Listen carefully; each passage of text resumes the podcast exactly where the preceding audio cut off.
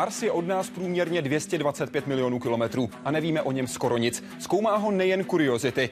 Mariánský příkop je od Prahy 11 534 kilometrů a nevíme o něm také skoro nic. Navíc se tam ale nemůžeme ani pořádně dostat. Jak moc nebo jak málo víme o oceánech? Co se v nich děje a jak to ovlivňuje náš život? Diskutujte s oceánologem Zdeňkem Kukalem, který na výzkumných lodích plul Atlantským oceánem, Perským zálivem i Černým mořem. Vítejte ve světě vědy a otázek současné společnosti. Začíná Hyde Park civilizace.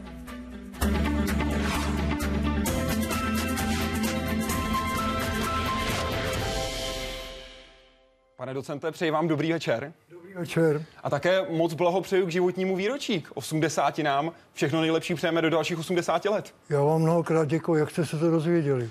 Přece sbíráme informace, sbírali jsme i o oceánech a sbírali jsme také vaše otázky. Další nám můžete posílat na našem webu www.hydeparkcivilizace.cz. Tady na vás čekají pěkně pohromadě všechny cesty, ať už webový formulář, Facebook, SMS, Twitter nebo Google+. My si hned sáhneme na úvod na web, kde se vás ptá InfoCrew. Ptá se, jak moc je oceán, hlavně ten hluboký, proskoumaný. Kolik ještě proskoumání zbývá? To není snadné odhadnout. Co znamená, jak je proskoumaný? My jsme to zkoušeli definovat tak, aby dno oceánu bylo tak zmapované, že by se to rovnalo normální turistické mapě třeba v Českém středohoří, jedna ku 50 tisícům. Já jsem kdysi napsal, teda podle, uh, podle údajů různých, že to jsou 3% toho Platí dobrého to stále zmapování. i dnes? To bylo a teď to neplatí. Teď prosím se opírám o údaj National Geographic, kterému není proč nevěřit. Je to 15%, prosím. Ale je to velmi nerovnoměrné. Ano? O kolika procentech zhruba přibližně nevíme vůbec nic, ale z hola nic. Řekněme 25%. To jsou ty nejnudnější oblasti v Atlantiku, v Pacifiku a tak dále. Říkáme jim hlubokomorské roviny. Nudné k nepřejítí, k nepřeplavání. Ano? Co to znamená pro ocená, oceánologa nudné? Poněvadž jsou stejnoměrné, není, není tam nic, není tam podmořská hora, tam je 50 metrů usazenin, rovný povrch a tak dále, na nejvýš nějaké trosky, jako byly třeba trosky Titaniku. Mm-hmm. Ty jsou právě na takovéhle hlubokomorské rovině. Na Twitteru pro vás druhá otázka dnešního večera od Josefa vyskočila. Jaký je rozdíl mezi oceanologií a oceanografií? A jak se vlastně občan země bez moře dostane k těmto oborům? Eh, v podstatě mezi oceanologií a oceanografií není žádný rozdíl. Použijeme obojí. Někteří říkají, dobře, oceanografie je spíše popisná, grafie jako oceanologie jde spíš do hloubky, vznik těch tvarů na mořském mě a tak dále. Ale řekněme, že se používají oba dva názvy. Druhá část té otázky. Vaše cesta. No tak Eh, podívejte, je to vlastně od malička, když jsem hltal takové ty mořské cestopisy, fregata Nova pluje kolem světa. Strašně se mi líbili plavčíci kapitána Bonte, od eh, Holandiana, Fabricia. No tak jsem si představil, budu námořníkem, námořním kapitánem a tak dále, nebo jiným cestovatelem, ale víte, co to přerušilo? Brýle. Proč? Jistě, no byl jsem na jednou krátkozraký, asi v sekundě na gymnáziu, no tak viděl jste někdy brejltýho námořníka? Neviděl. No. Takže tak jste šel na tu druhou stranu? Tak jsem šel druhou stranu, že jsem si říkal, no musím je zkoumat z dálky, někdy zblízka, ale jako námořní cestovatel to nebude. Vy jste je ale zkoumal hodně podrobně i v terénu. Ví to i Jana Horká, která píše, pluste na vědeckých výzkumných lodí po celém světě. Kde konkrétně? Jak taková práce vypadá? Ano, no tak já bych řekl, že nejvíc dní jsem strávil v Perském zálivu jak už z Iráku tehdy, tak hlavně z Kuwaitu, ano, kde byly německé výzkumné lodě, kubajské výzkumné lodě a tak dále. V Atlantiku jsem byl hlavně na vrtné lodi, to byl největší projekt vůbec oceanografický, který trvá dodnes. Potom ještě byly menší expedice do Indického a Tichého oceánu, to bylo ještě v rámci RVHP, když se hledaly ty rudy na mořském dně, to byly ještě sovětské lodi. 70. 80. letech. No a potom nemluvím ani o Černém moři, tam byl vlastně největší český projekt, nejdražší a samozřejmě naše moře, středozemní moře, Jaderské moře, Balt a Severní moře. Které se vám nejvíc líbilo a které vás profesně nejvíc bavilo? To rude, to je ten Perský záliv. A proč? Ano. Čím to tak bylo specifické a jak se tam ptala uh, divačka, Jak to probíhalo? Co se tam dělo? Záleží na tom, kolika denní expedice to je. To je v podstatě velká moderní loď, ta patřila německému oceanografickému institutu, jmenovala se Meteor 2 krásné jméno. Tam bylo pohodlí a záleží na tom, byla to dvoudenní nebo třídenní expozice nebo čtyřdenní. Perský záliv je poměrně malý. A nebo jenom jednodenní, kde se vlastně přespávalo v přístavu. Je to tam v podstatě malá kajuta teď máte službu. Služba není, abyste si řekli 8 hodin, vůbec ne. To záleží na tom. Teď se vyndali vzorky, šup na ně. Ale teď se vyvrtalo jádro, honem na to. Teď je v podstatě udělat něco nutného, analýza další. Takže to je naprosto e, neúřední hodiny. Na webu pro vás otázka, která se týká vašich suchozemských aktivit. Deset let jste strávil v zahraničí. Byl jste i hlavním geologem ve státní geologické službě Iráku. Proč zrovna Irák? Jak se člověk na takové místo dostane? Eh, tady je, to je složitá historie. Tenkrát v 60. a 70. letech eh, to byly arabské země, kde vlastně se podporovala ta politika no, arabská a tenkrát nebyly vlastně zábrany k tomu, aby se vysílali experti do Iráku. Já už jsem měl něco za sebou, tak mě pozvali tenkrát na univerzitu, kde jsem začal jako docent a zůstal jsem tam čtyři roky. No a poněvadž tam jsem měl spoustu studentů, někteří z nich přešli do geologické služby Iráku, tak mě tam pozvali. Prosím tě, nešel by si k nám na rok, na dva. Řekl jsem, proč ne? Mě to zajímá, když to je nádherný. Nejenom ta archeologie všecka od Babylonu k Ninive, ale ta geologie je kouzelná, ano. E, Poříčí, mezopotámské, Eufrat, Tigry, teď tam máte dohor vpravo, doleva, do pouští a jiný geologický zajímavosti. Neváhal jsem, jel jsem. A potom jste se ze souše dostal na oceán. Nelitujete toho někdy? Nebo to dokážete skombinovat? To se dá, musí skombinovat.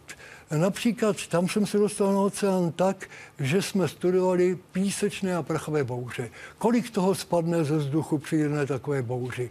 A potom jsme si řekli, že my musíme taky proskoumat, kolik takového eolického, čili vzdušného prachu se dostane do delty Šataránebu. Tak jsme jeli na moře, odbírali jsme vzorky, sledovali jsme, jak ty bahna vypadají a kolik je tam toho materiálu z písečných bouří. Velmi jednoduše propojené. Takhle to každopádně vypadá. Ono to může u oceánu dost často jednoduše vypadat, ale přece jenom to daleko složitější je. Proto je člověk zkoumá, ale také je používá a také ničí.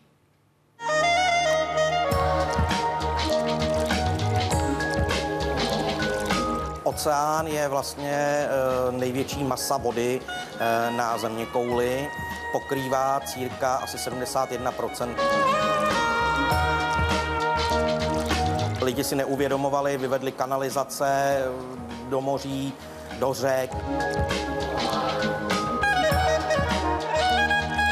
To, co my jsme udělali, tak rychle určitě zvrátit nepůjde a ty následky se teprve projevují. Německý oceánograf profesor Gotthilf Hempel po mnoha letech v oboru došel k poznání, že oceán může zahynout lidskou rukou. Český oceánolog profesor Bohumír Jánský mu smutně dává za pravdu. Na výčet lidských provinění vůči oceánu jedna reportáž nestačí. Oceán znečišťují řeky, eh, které mají eh, nečištěné vody z různých zemí.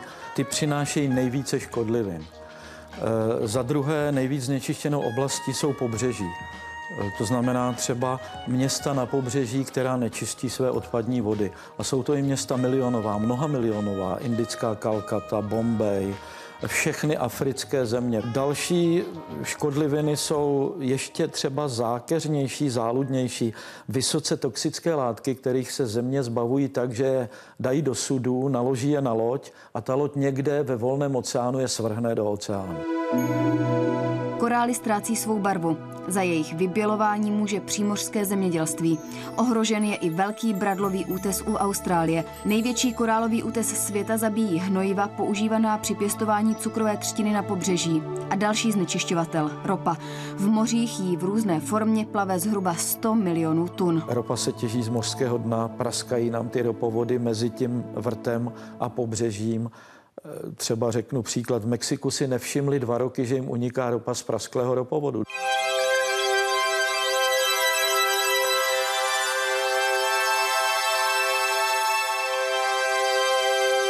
Černé svědomí naší civilizace o velikosti čtyřikrát větší než Německo pluje Pacifikem.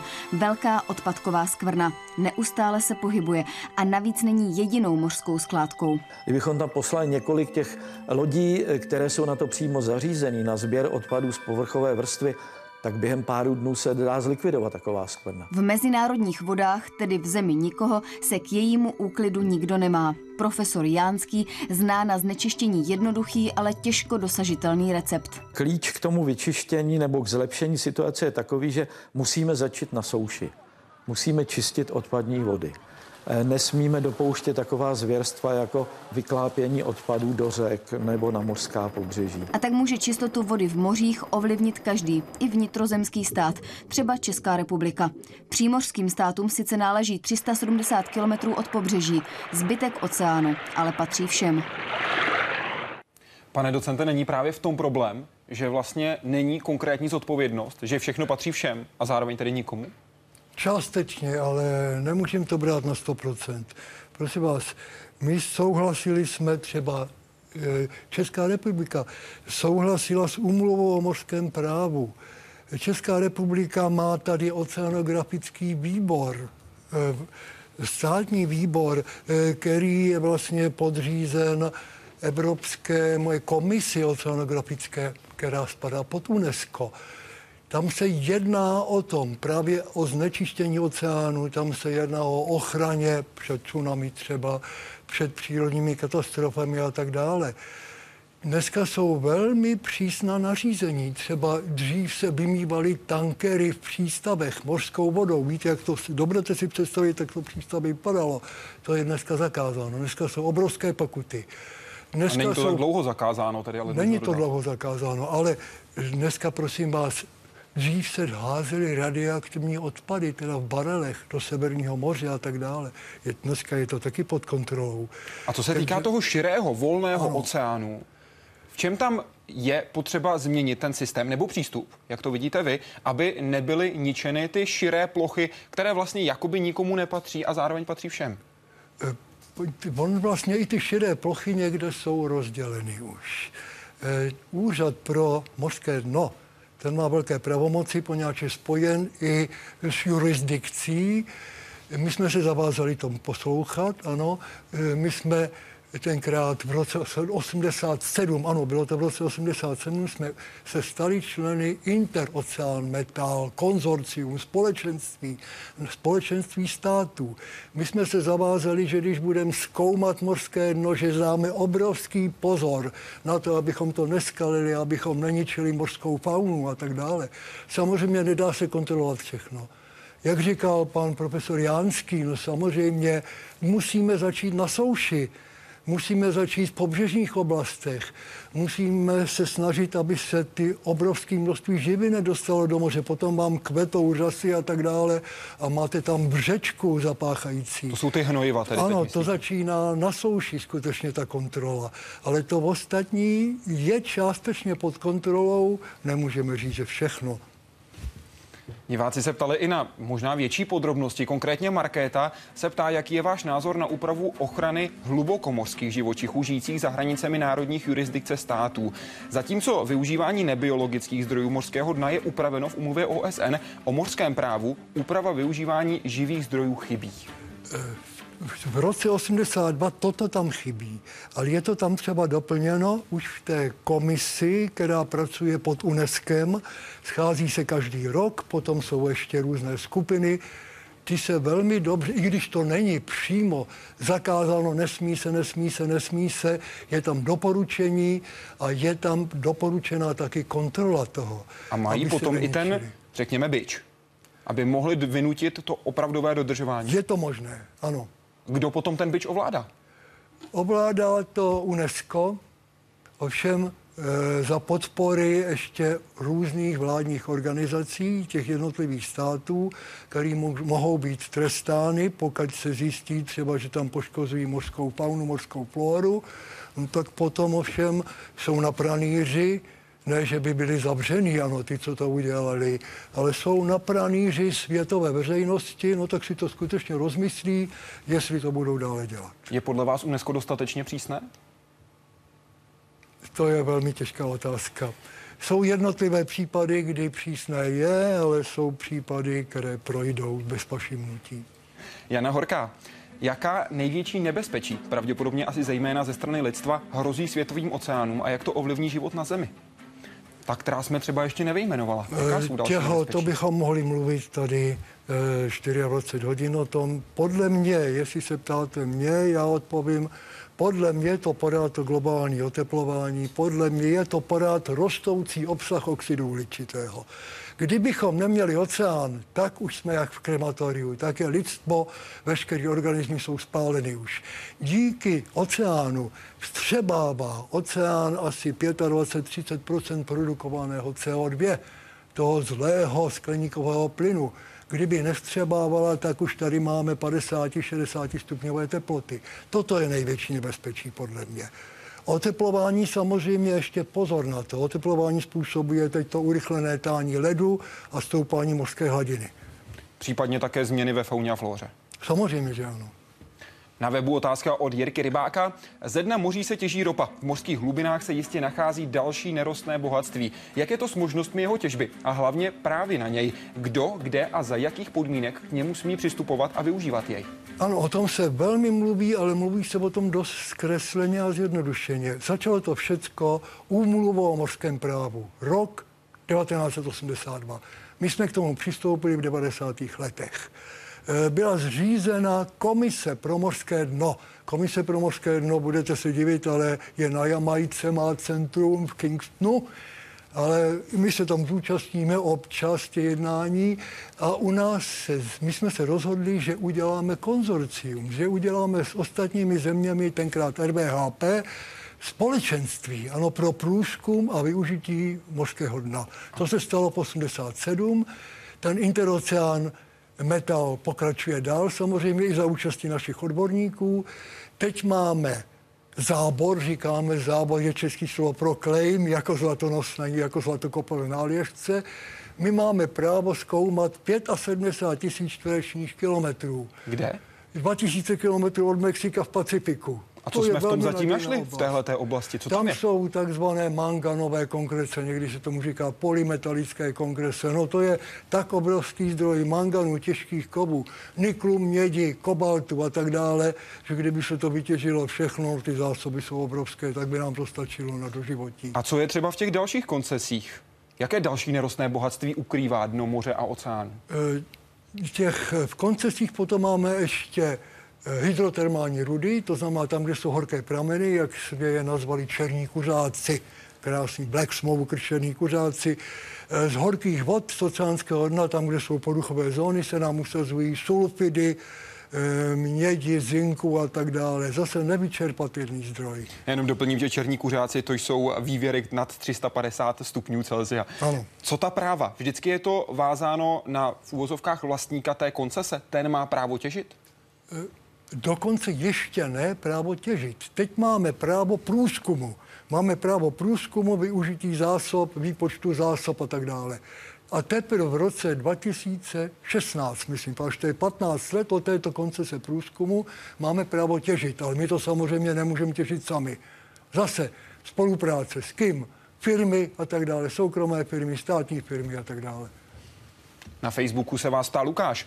Jak to vypadá s, s obnovením flory a fauny v Mexickém zálivu po havárii ropné plošiny DWH? A podařilo se zcela zastavit únik ropy nebo stále uniká? Děkuji, přeje hezký večer a hodně úspěchu do nového roku. No, budeme děkuju, přát za chviličku Lukáš, hezký večer, děkuju, doufám pane je teď. Lukáš, správně gramaticky. Eh, odpovím, no, únik ropy se podařilo zastavit. Ta katastrofa je likvidovaná. No, samozřejmě trošku ropy vždycky uniká. E, prosím vás, tady můžu se ve, ve svý ve skromnosti trochu pochlubit. Pojďte Napsal na to. jsem o tom tenkrát článek, ano.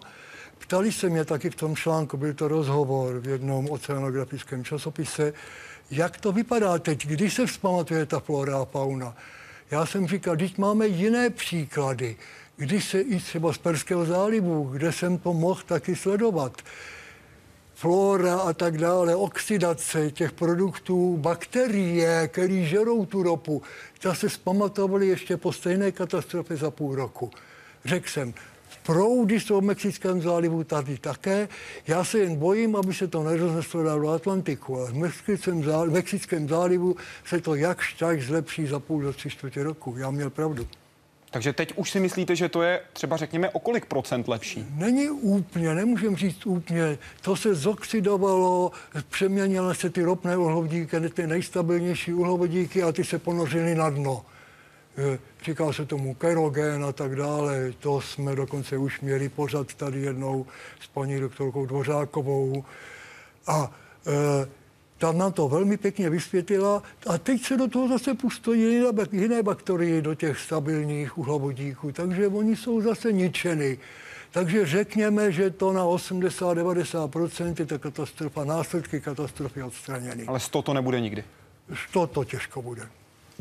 Na Facebooku se ptá Bob, zdraví a píše, co udělá tající, tedy sladká voda z ledovců Arktidy a jiných severních polárních oblastí s golským, tedy slaným proudem. Je pravda, že velké množství sladké vody naruší golský proud natolik, že v zimě bude v Evropě opravdu velká zima. Na co se máme připravit? Výborná otázka, ano, pane Bobe, trefil jste řebík na hlavičku toto zase si říkáme, toto je jedno z největších nebezpečí.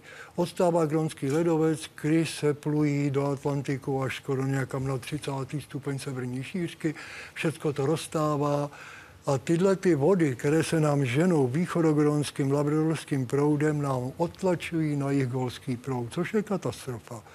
A oni nám otlačili, teď je odhad, nejenom, že snižují intenzitu toho proudu, ale oni nám ten proud otlačili o 100-200 km směrem k Nihu. Když si představíme, že ten proud, jedna ta severní větev, nám teče do severního ledového oceánu, další nám obývá břehy Velké Británie a kouska Evropy, když tohleto zmizí, No tak co se stane? Tak tam mají další dobu ledovou v Severním ledovém moři. No a víme dobře, kdo byl ve Velsu, v Irsku, Británii, no díky golskému proudu je tam krásné skoro středomorské podnebí. To by zmizelo všecko. Na jakou úroveň by se tedy ta třeba teplota dostala? Ať už ve Velsu, Velké Británii a potom také na jihu Evropy a v České republice. No tak to znamená, v České republice bude ovlivněna prostřednictvím Atlantského oceánu, prostřednictvím Severního moře, odkud nám chodí ty různé klimaty, ty níže a tak dále, tlakové. No můžeme odhadnout, že v takovém Velsu, Irsku by bylo jako v Severní Skandinávii potom. Za jak dlouho to může nastat? Na to nemohu odpovědět. To je těžký, může to nastat najednou najednou se může příroda zbláznit a golfský prout najednou nám začne tý směrem k jihu. A potom ale ta může, proměna počasí bude trvat ale, jak dlouho? No to, to, může, to může trvat desítky let, ale to je hned z hlediska geologie, z hlediska vývoje klimatu. Na Facebooku se Marek ptá na druhou stranu polokoule, nebo řekněme celé planety vlastně. Dočetli se totiž o Jižním ledovém oceánu. Kde jsou jeho hranice a jak se liší od ostatních? Je to pravda. Eh, že jsou tady hlasy, že by měl být jmenován k těm známým oceánům i takzvaný Jižní oceán. Ani ne ledový, já říkal jsem mu Jižní oceán. Oceanografové jsou, oceanografové jsou nadšeně pro a kladou jeho hranici, říkáme tomu jižní konvergence. To znamená, že se rychle noří ty antarktické vody do hlubiny. No ale geografové nejsou rádi. Geografové rádi jsou, když mají hranice nejenom státní hranice, ale hranice mezi územními celky a tak dále, zrovna tak mezi oceány. Takže ten sport tady pořád je. Vy jste zmínil ty jižní, nebo také si jim někdy občas eh, říká antarktické ano. konvergence. Co to je? Jak vypadají? Eh, ta konvergence říkáte, když se noří najednou chladné oceánské antarktické vody pod teplejší vody nižších zeměpisných šířek. Takže střetávání teplých a studených proudů? V podstatě můžeme to říct. Je tam nějaká unikátní fauna, unikátní flora v tuhle? No, máme, kde máme chladné vody, no tak to má rád některý fitoplankton, poněvadž v chladných vodách jsou eh, je více živin, více kyslíků taky obvykle. Tam jsou obrovská loviště, třeba slyšeli jste o krylu. Kryl to jsou droboučké planktonní organismy, které dneska se říká, že mohou nahradit spousta výživných mořských plodů. Ovšem potíže jenom jsou skladovat to. Nalovit není problém, ale dovíst to na pevninu, udělat z toho nějakou moučku jako krmivo, nebo to dát do potravin, to už je problém. Na webu se nám z Islandu ozval Eyjafjallajökull. Jak vypadají podmořské sopky a jak vypadá jejich výbuch, když na ně tlačí obrovská masa vody? Jak si to máme představit? Máme zkušenosti, takový jsou vyfotografovány podmořské a pane já neumím vyslovit jméno, ale je kýl, ano. Na Islandu, no to je školský případ podmořských sopek. Tam nám dokonce byl ostrov Serci, píše se Surcej, ano. A ještě jeden ostrov, jeho dítě, některý byly rozmetány příbojem, ale podmořské sopky známe z mnoha, z mnoha oblastí. Od Japonska, kde dokonce podmořská sopka zahubila jednu výzkumnou loď, ale nevíte ani, že ji známe ze středozemního moře. Tam, v 19. století najednou se objevil ostrůvek, sopeční ostrůvek ze dna mořského. Angličan, Angličané, až byla blízko britská loď, tě nazvala Fernandea, ale protestovali neapolané, kteří říkali, ne, je to Isola Julia. No ale bohužel asi za tři roky ten ostrov zmizel, tak žádnému konfliktu nedošlo. Jak vypadá ten samotný výbuch podmořské sopky? Diváci si určitě dovedou představit ten pevninské sopky, jak ano, ten podmořské sopky. Byl mnohokrát nafilmován. Ano, byl mnohokrát nafilmován. Výlev lávy je jasný, ano, tomu nezabrání ani ten velký tlak. Ale no znamená rovnováha tlaku, když ten tlak té exploze podmořské převýší tlak mořské vody, no tak samozřejmě se dostane až k povrchu. Záleží na hloubce. V mělké vodě ta voda není překážkou. Důležité je, že chladná mořská voda okamžitě vychladí tu lávu, která utuhne. Tak to je zase boj kůra se tvoří na té lávě. Bylo to mnohokrát nafilmováno. Oceán nepatří jen do hledáčku zájmů oceánologů nebo ochránců přírody. Jako stavební plochu si jeho hladinu vyhledli i architekti. Nejrůznější stavby na vodě už vznikají. Koncept celých plavoucích měst je ale utopí, i když dlužno dodat, jenom zatím. Přelidnění, tsunami, energetická úspora, ekologické komunitní bydlení. To jsou důvody, které architekty stále častěji lákají k využití vodní plochy jako stavební parcely. Obdobím, kdy se začala řešit eh, koncepce plovoucích měst, může být období po druhé světové válce, eh, konkrétně v Japonsku, kde začali řešit eh, způsob, jak rozšířit město. A oni se rozhodli, že by mohli právě pro to rozšíření města využít Tokijskou zátoku, která má poměrně velkou vodní plochu a kde by se mohlo vystavit plovoucí město. Vzniklo několik, eh, možná i desítek eh, utopických návrhů. Stavění na vodě je eh, omezenou řadou limitů, které na té vodě nebo řece jsou a to je například eroze, sedimentace nebo neustále kolísání vodní hladiny. Ta voda je neustálý dynamický proces a tomu se musí podřídit i vlastní návrh eh, toho objektu. Nejprogresivnější zemí v navrhování vodních staveb a měst je Nizozemsko a místní architektonické Water Studio.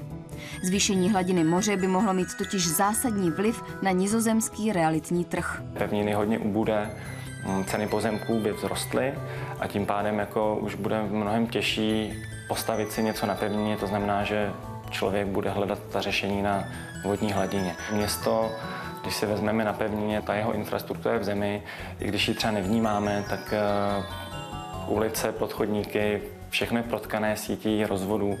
A takové plovoucí město by tu strukturu muselo mít podobnou. Být soběstačné je poměrně jakoby složité, to znamená, že důvodů je, je mnohem víc, proč to ještě nejde. Já si myslím, že už to jde, ale zase jsou tam otázky třeba financí. Celé plovoucí město s veškerou infrastrukturou zatím neexistuje.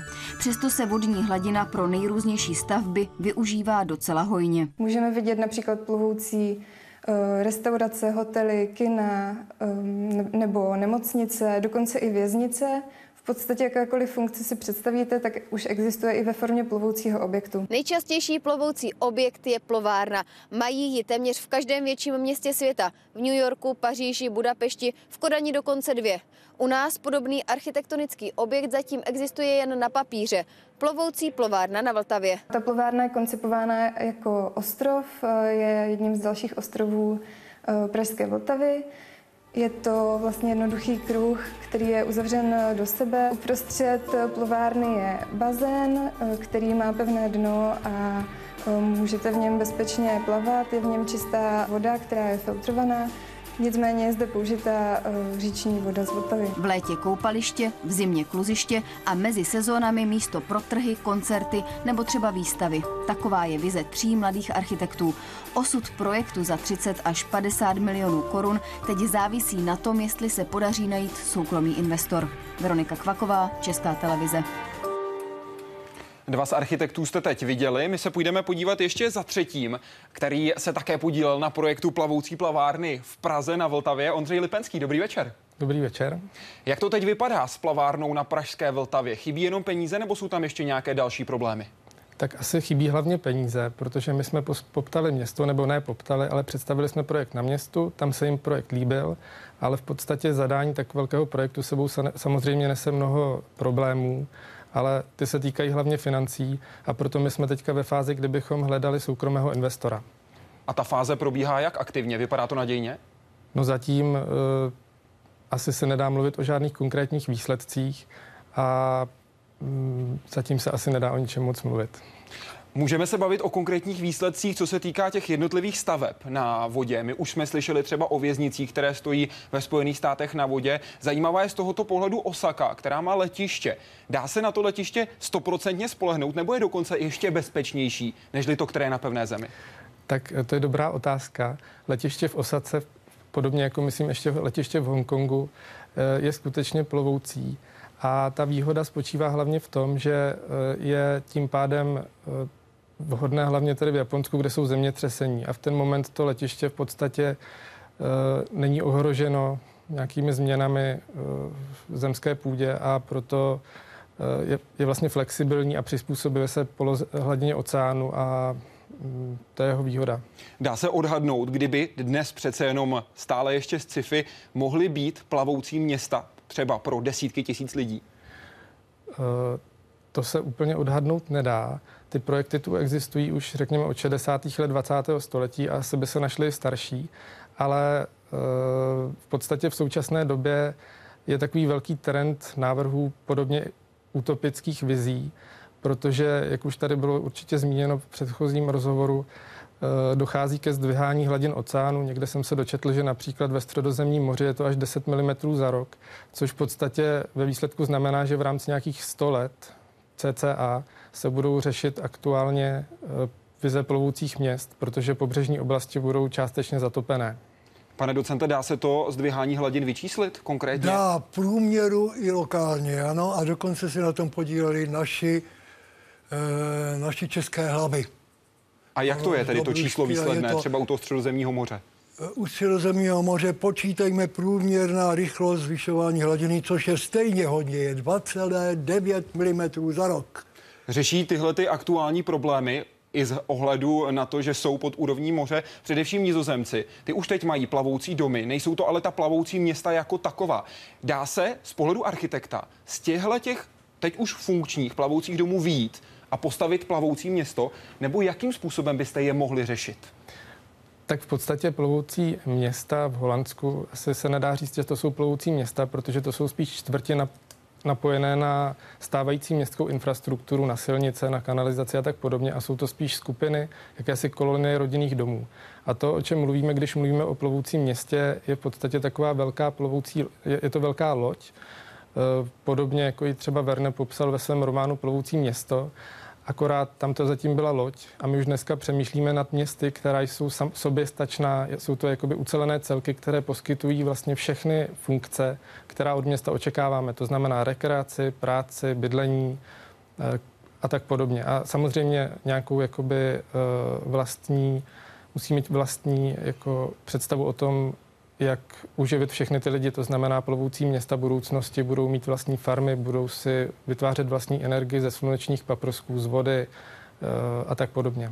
Jak budou schopni být propojena právě plovoucí města s pevninou? Počítá se tam třeba z heliporty nebo počítá se tam s nějakým jiným spojením? Tak z, hledě, z tady toho hlediska v podstatě existují dva typy plovoucích měst. Už v předchozí reportáži byly zmíněny japonské pokusy o zastavení tokijské zátoky. Tam se jednalo o města napojená na infrastrukturu velkými jako dálničními e, objekty, která by vlastně to propojení zajistila e, naprosto jednoduše a ale ta města, která by plavala a v podstatě byla volně umístěna na oceánu, tak ta by skutečně byla absolutně soběstačná a museli by si všechny podmínky k životu vytvářet sami. To znamená, samozřejmě by tam byly nějaké heliporty, eh, Existoval v 90. letech v Americe projekt takzvané Freedom Ship, lodě svobody, která měla na střeše umístěné, umístěnou eh, dráhu letiště.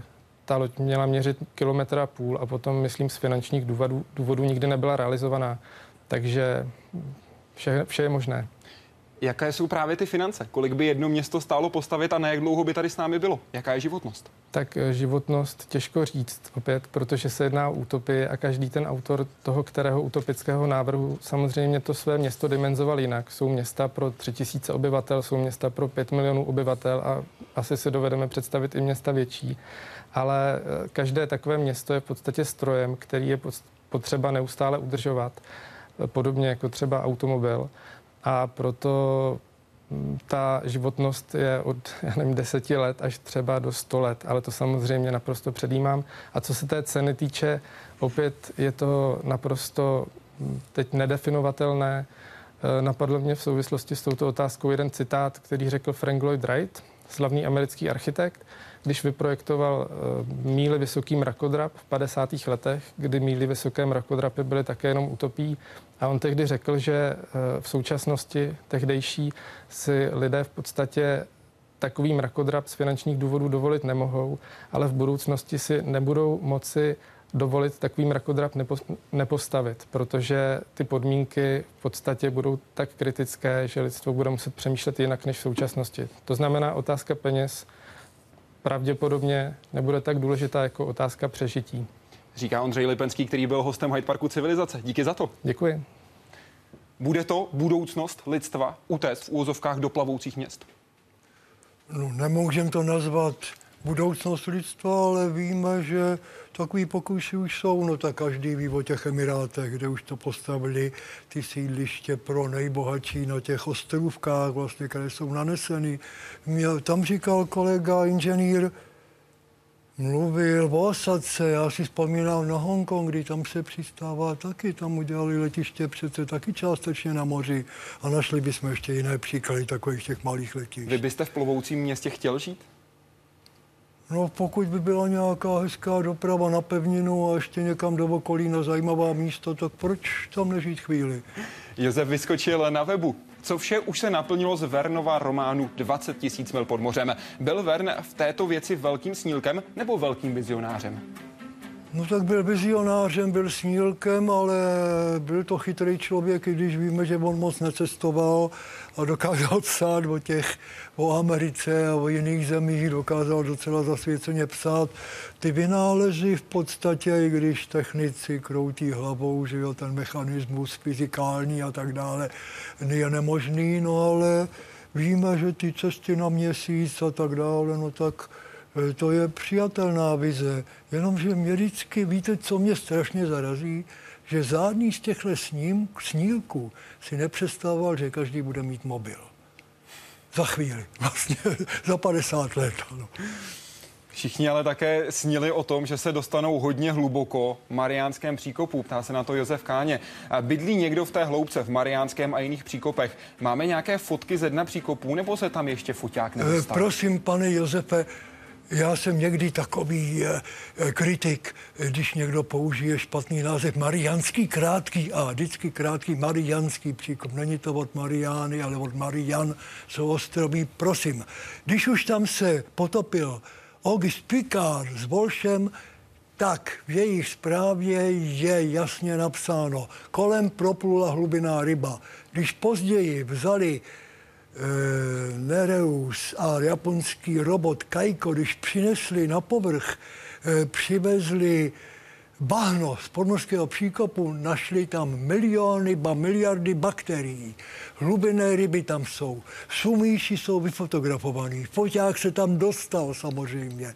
Cameron to vyfotografoval, když tam naposled byl. Není to oblast bez života. Víme, jak tam vypadá dno. A co člověk? Jak se cítí? V Mariánském příkopu? Je tam pro něj nebezpečno? Teď myslím z té čistě fyziologické stránky. No tak pokud je bezpečně v ponorce, tak se stejně necítí. Ani třeba ten tlak, který Ani je na dně tisíckrát větší než na hladině. Když tam Picard uvádí, najednou prasklina v průzoru ve skle. Dovedete si představit, jakým asi bylo? To si dovede těžko někdo představit. Ani Cameron se tam necítil bezpečně. Že ten obrovský tlak přibývá, no tak nevím, kdo by se tam mohl cítit bezpečně. I tato jména jsou spojená s vědou, byť třeba by se zdálo, že na první pohled hodně netradičně, ale posunout vědu dál může ne vždycky jen v úvozovkách tradiční vědec. První oceánografové se narodili už do 16. století. Rozvoji oboru pomohly mořeplavecké výpravy, stejně jako mapy mořského dna nebo rozbory mořské soli. Svůj velký podíl mají také objevy v chemii a fyzice. V roce 1920 jsme teprve objevili echolot, přístroj, který měří hloubky na základě vysílání zvuku odraz ode dna, příjem na dně lodi a víme hloubky. Od té doby teprve máme podrobné mapy hloubek. Dřív se spouštělo závaží, loď se musela zakotvit a jedno změření trvalo třeba i hodiny nebo dny. Významných oceánologů by se v historii našla celá řada. Zvláštní pozornost a kredit si ale zaslouží hlavně ti, kteří téma dokázali popularizovat. Když se řekne Kusto, zná ho celý svět, protože dělal ty své nádherné filmy o životě v oceánu a zvlášť v hlubinách oceánu. A byl první. A před ním bylo mnoho skutečných vědců a profesorů, který nezná skoro nikdo, protože psali do jednoho časopisu své skvělé články, který čte 20 eh, lidí ve světě, nebo 200, řeknu. A to je problém i současné doby. Vadí, když člověk, který přinese nové poznatky o oceánu, není vědec? Asi jak komu? Třeba umělec, režisér, Cameron, to je naprosto neuvěřitelný, co on zorganizoval a jak přispěl k poznání eh, dna a hlubin světového oceánu. To je člověk, který vlastně úplně jinou metodou předstih vědce. Udělal to svým způsobem a já samozřejmě mu velice tleskám, i když jsou, už jsem slyšel v tom UNESCO v Paříži na něj i Hanu, co se nám plete eh, do naší vědy. Jo. Nicméně Nikdo z těch kritiků nemá takové prostředky a možnosti, aby to mohl udělat, ale ani takový entuziasmus. Já bych okamžitě mu nabít nějaké místo v předním oceanografickém institutu, dal bych mu na starosti jedno oddělení a říkal bych, dělejte to dál a dál propagujte, vy jste nový kusto. Jo. Pane docente, souhlasíte s tímhle postojem? Měla by jít věda cestou popularizace? Samozřejmě, že ano. Když víte, kolik se vynakládá na vzdělávání, u nás moje projekty vzdělávání, výchovu. Samozřejmě musí, ta popularizace je nutná. No jo, ale když nám nevědec, ano, do toho někdy začne mluvit o fantazích, o mystifikacích, tak se moc zlobíme. Ale Cameron je příklad samozřejmě, který, který vědě pomůže. Jinými slovy, musí to být vědec se skutečnými znalostmi a Nemusí tím vědeckým to být přístupem. vědec, ale musí konzultovat s vědci, musí dodržovat vědecký přístup a ne být mystifikátorem úmyslným a nebo mystifikátorem neúmyslným fantastou. Setkal jste se někdy osobně s Jacques Yves Cousteauem? Jak hodnotíte jeho přínos vědě? Nesetkal jsem se s ním a jeho přínos v vědě je úžasný. Ano, on už sám, kdyby viděl ty své filmy, které natočil o tom, jak používal třeba dynamist, ano, no to, aby tam vyzbíral a dělal statistiku mořských živočichů, tak by se určitě styděl taky. Ale jeho přínos je neuvěřitelný, skutečně. Na webu se ptá Jindřich Puták. Kterou lokalitu či jev ve světových oceánech pokládáte osobně za vědecky nejzajímavější, nejméně probádanou, nejtajemnější, nejkrásnější, nejbouřlivější, nejosamělejší, nejnevyspytatelnější, nejvíce lidstvem zdevastovanou a nejméně lidstvem, dot, lidstvem dotčenou? Tak to vezměme postupně. Vědecky nejzajímavější. Vědecky nejzajímavější jsou asi, je, už jsme mluvili o hlubokomorských příkopech, já bych tomu přidal vnitřní moře. Ano, Středozemní moře, eh, Severní moře a tak dále, Balské moře, už také, protože sám jsou nejblíž a bylo to Středozemní moře koleb, jedna z kolebek civilizace. Hmm. Neopomenu říct zase ten můj Perský záliv milovaný, Rudé moře, Rudé moře, které na vlastní oči viděli a na vlastní tělo vyzkoušeli jejich vody tisíce, desetitisíce lidí. Nejméně probádanou. Nejméně probádané jsou hlubokomorské roviny, ku podivu i v Atlantiku. U afrického pobřeží, jak říkám, to jsou ty nudné pláně. O to teď momentálně nemá nikdo zájem. Tam byly nějaké vrty a tak dále, nějaké sběry, nějaké liniové, sonorové mapování a tak dále. Je to tajemné. To je i ta nejtajemnější lokalita? Nejtajemnější asi budou přece jenom ty příkopy hlubokomořské. Nejkrásnější? No, tak zase mám opakovat Perský záliv, ale já asi jsem viděl, já nejkrásnější korálové útesy, co jsem viděl, byly v zálivu na, na západním pobřeží Filipín. Asi nejkrásnější útesy a samozřejmě velký bariérový útes. Nejbouřlivější? Nejbouřlivější, no tak to zase hodíme slovo o výběžku africké pevniny, kde se Jižní Afriky, kde se střetávají ty západní proudy a proud celkového mysu a tak dále, no tak to je bouřlivé zatraceně. Jak o tom vyprávěli námořníci 16. století jistě, hlavně. Že ano, no, Nejosamělejší. Nejosamělejší by se člověk asi cítil někde za velikonočním ostrovem v Pacifiku, kde daleko široko není nic. Nejnevyspytatelnější nejnevyspytatelnější, no tak řekněme, eh, to jsou hranice proudů. Golfský proud, severoatlantský proud, labradorský proud a tak dále. Kde se situace mění den ze dne. To je nejnevyspytatelnější. Nejvíce lidstvem, lidstvem zdevastovaná část? No, tak to víme, vnitřní moře, vnitřní moře Indického oceánu, Bengalský záliv, Arabský záliv, vnitřní moře Dálného východu, střed, bohužel středozemní moře. Jak to vypadalo třeba v Tunisu, kdo to navštívil kdysi ještě s rokem, tak viděl zapáchající vody, lví záliv ve Francii. A poslední část, nejméně lidstvem dotčenou? Hm, pak zase to vemem ten Pacifik, že uprostřed Pacifiku vzdálené, kam se nedostane ten rmut z říčních vod, tak, tak to asi. Na Facebooku se vás ptá Vítězslav Škorpík. Dobrý večer. Co by se stalo s oceány, kdyby na Zem dopadl asteroid? Jak velká by byla tsunami? Případně pokud by se oceány vypařily, tak jak rychle by se Země ochladila natolik, že by voda z atmosféry opět spadla na povrch? Nebylo by to poprvé, kdy dopadl asteroid nebo kometa obrovský pád, co je dneska téměř dokázáno, do 99% Yucatán, protože to hrozně píše chyt by to čteme šišlup, jako, jako Jukatánci, no tak 65 milionů let to vyhnulo všechno, vyhnulo, vyhnulo moři a tak dále. Prosím vás, nechte mě ještě jednu věc. Prosím, určitě. Já jsem si řekl, že tady neřeknu jméno žijícího oceanografa našeho, aby se nezobili na mě ty, který jsem nemenoval. Ale viděli jste profesora Janskýho.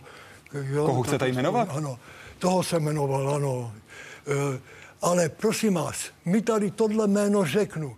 Jeden meteoritický kráter existuje u Newfoundlandu v Atlantiku. Objevil ho Čecho-Kanaďan. A řeknu jméno Lubomír Janza, profesor v Halifaxu v Kanadě, ano. Jinak mu vyčítáme, ne, že se, kdyby se poněmčil, prosím, ale on se pokanadil. Neuvěřitelný. Zůstaňme teď tady u té otázky, jak velká by byla tsunami, pokud by ano. dopadlo do oceánu asteroid. Záleží na tom, jaký by to bylo, kam dopadla. Byla by obrovská. A tady je jedno tajemství.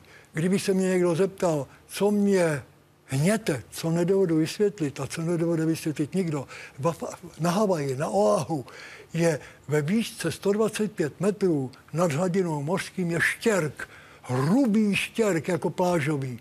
Jak se tam dostal? Tsunami? Po pádu asteroidu? Snad. Pokud by se oceány vypařily, jak rychle by to trvalo, než by se země ochladila a voda spadla z atmosféry zpátky dolů? Oceány by se vypařily, je to těžké vypařit. Oceány se vypařují poměrně rychle, tam, kde je velký odpad. My víme třeba, že za 10-20 eh, tisíc let se nám vypaří kus středozemního moře, to známe z historie. No a jak můžeme říct, jak by se vypařily, když ty oceány, proto je to oceán, že je propojen, tak by se tam navalily vody odinat. Na webu se ptá Barakuda, možná trochu nápověda, jak je váš nejoblíbenější, nejoblíbenější mořský živočich. Barakuda, Skočíte na tu nápovědu? Ne, neřeknu jméno zase, kdo je šéf Barakudy, ano, výborný potápický klub. Nejoblíbenější živočich? Je to ta barakuda ne, barakuda je ošklivá. To člověk se musí obracet čelem podát k ní, aby ho nekousla do lítka. No tak nějaký z těch korálů asi ale jsou gorgonie možná.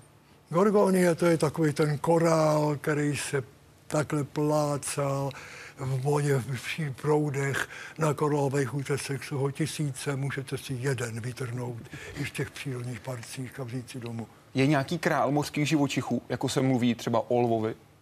Olvu, pardon. No to každý říká, že zralok, jo, král moří. Ivan, jste autorem knihy k problematice Bermudského trouhelníku. K jakým závěrům o tomto místě a záhadách s ním spojených jste došel a jak se obecně díváte na v úvozovkách záhady tohoto světa a teorie, které říkají, že vše je jinak, než je většinově prezentováno? Ne, prosím, to není pravda. Já jsem bohužel se bál této otázky. Bermudský trojuhelník vynalezli novináři, kteří neměli s vědou nic společného. Všecko, co bývá v těch publikacích, které to zveličují a říkají, že to je nejtajemnější místo a že za ty katastrofy mohou černé díry a podobně je naprostý nesmysl. Všecky se, všecko se dá vysvětlit, co se děje v Bermudském trojuhelníku. Prosím vás, tolik tisíc leteckých linek, tolik tisíc námořních linek, Oni si vyberou jednu, kde nějaký vožrela měl trochu víc benzínu v letadle, než doletěl na Fort Lauderdale a říkají, že je tam pokřivný prostor. Prej. Naprostý výmysl. To je ráj fantastů a mystifikátorů. A co další záhady, například Atlantida? Atlantida není záhada. Atlantida je popsaná filozofem Platonem ve 4. století před Kristem, ano. Teď je, existovala nebo ne. Tak, jak to popisuje Platon, taková neexistovala. Nikdo nenašel žádnou stopu po takové. Ale já netvrdím, že neexistuje nějaká nepoznaná civilizace. Teď nacházíme každou chvíli na pobřeží Středozemního moře, v Neapolském zálivu, v severní Africe, v Izraeli nacházíme další potopené přístavy. Takže tady je podmorská archeologie, tady jsou obrovské možnosti ještě. Tam najdeme něco nečekaného. Bohumila Klouba by zajímalo, co je největším snem oceánologa v oblasti výzkumu oceánu. Mně, Lajkovi, se jeví jako jistota, že tím snem může být ponor na dno Mariánského příkopu. Ale je ten můj dojem univerzálně platný? Je to, samozřejmě, to je sen, ale to není jenom Mariánský příkop.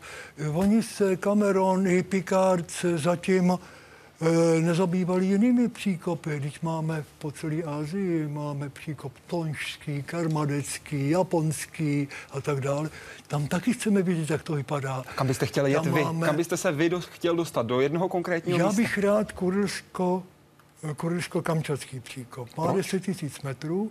E, Tam jsou nejasnosti v tom, jak ten příkop vzniká. Víte, oni vznikají tím, že se podsunuje oceánská kůra pod Pevninskou, pak se tam vstřebává ten materiál a jako žhavé magma jde na povrch a potom to jsou ty sopečné ostrovy, včetně Japonska. Tam je nejasnost, tam bych se rád podíval. Kromě toho, tam, kde došlo k té šílené katastrofě v jihovýchodní Asii, tak tam jsou taky nejasnosti, když naši geofyzikové se touto otázkou zabývají. SMS-ku zvolil jeden z diváků a poslal otázku. Ptá se, co byste dělal, kdybyste nebyl oceánologem a geologem a oceánografem. No tak geologem jsem, oceanografem při veškeré skromnosti. Ale kdybyste nebyl, Trochu jsem, já už přemýšlím, jak se říká, kdybych nenosil brýle, byl bych cestovatelem námořníkem. Jinak bych rád, ne, teď jsem chtěl říct nesmysl, chtěl jsem říct právníkem, ale radši ne. proč ne? Proč byste nechtěl být právníkem? Radši ne, no, poněvadž jsem taky čet samozřejmě detektivky, kde právníci šikovní vyhrávají a tak dále. Přírodovědcem asi ano, přírodovědcem ano. A to byste i chtěl být.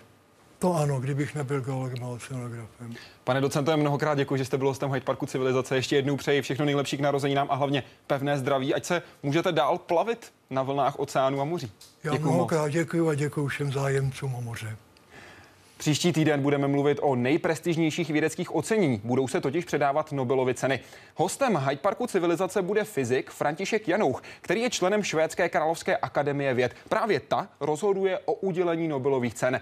Na vaše otázky bude odpovídat i biolog Josef Fulka, který se osobně zná s jedním z oceněných, konkrétně s Johnem Gardnem, kterému jeho učitel na střední škole napsal, že pokud se nebude schopný naučit základní principy biologie, nikdy nebude odborníkem. A snažit se o to by byla úplná ztráta jeho času i času jeho učitelů.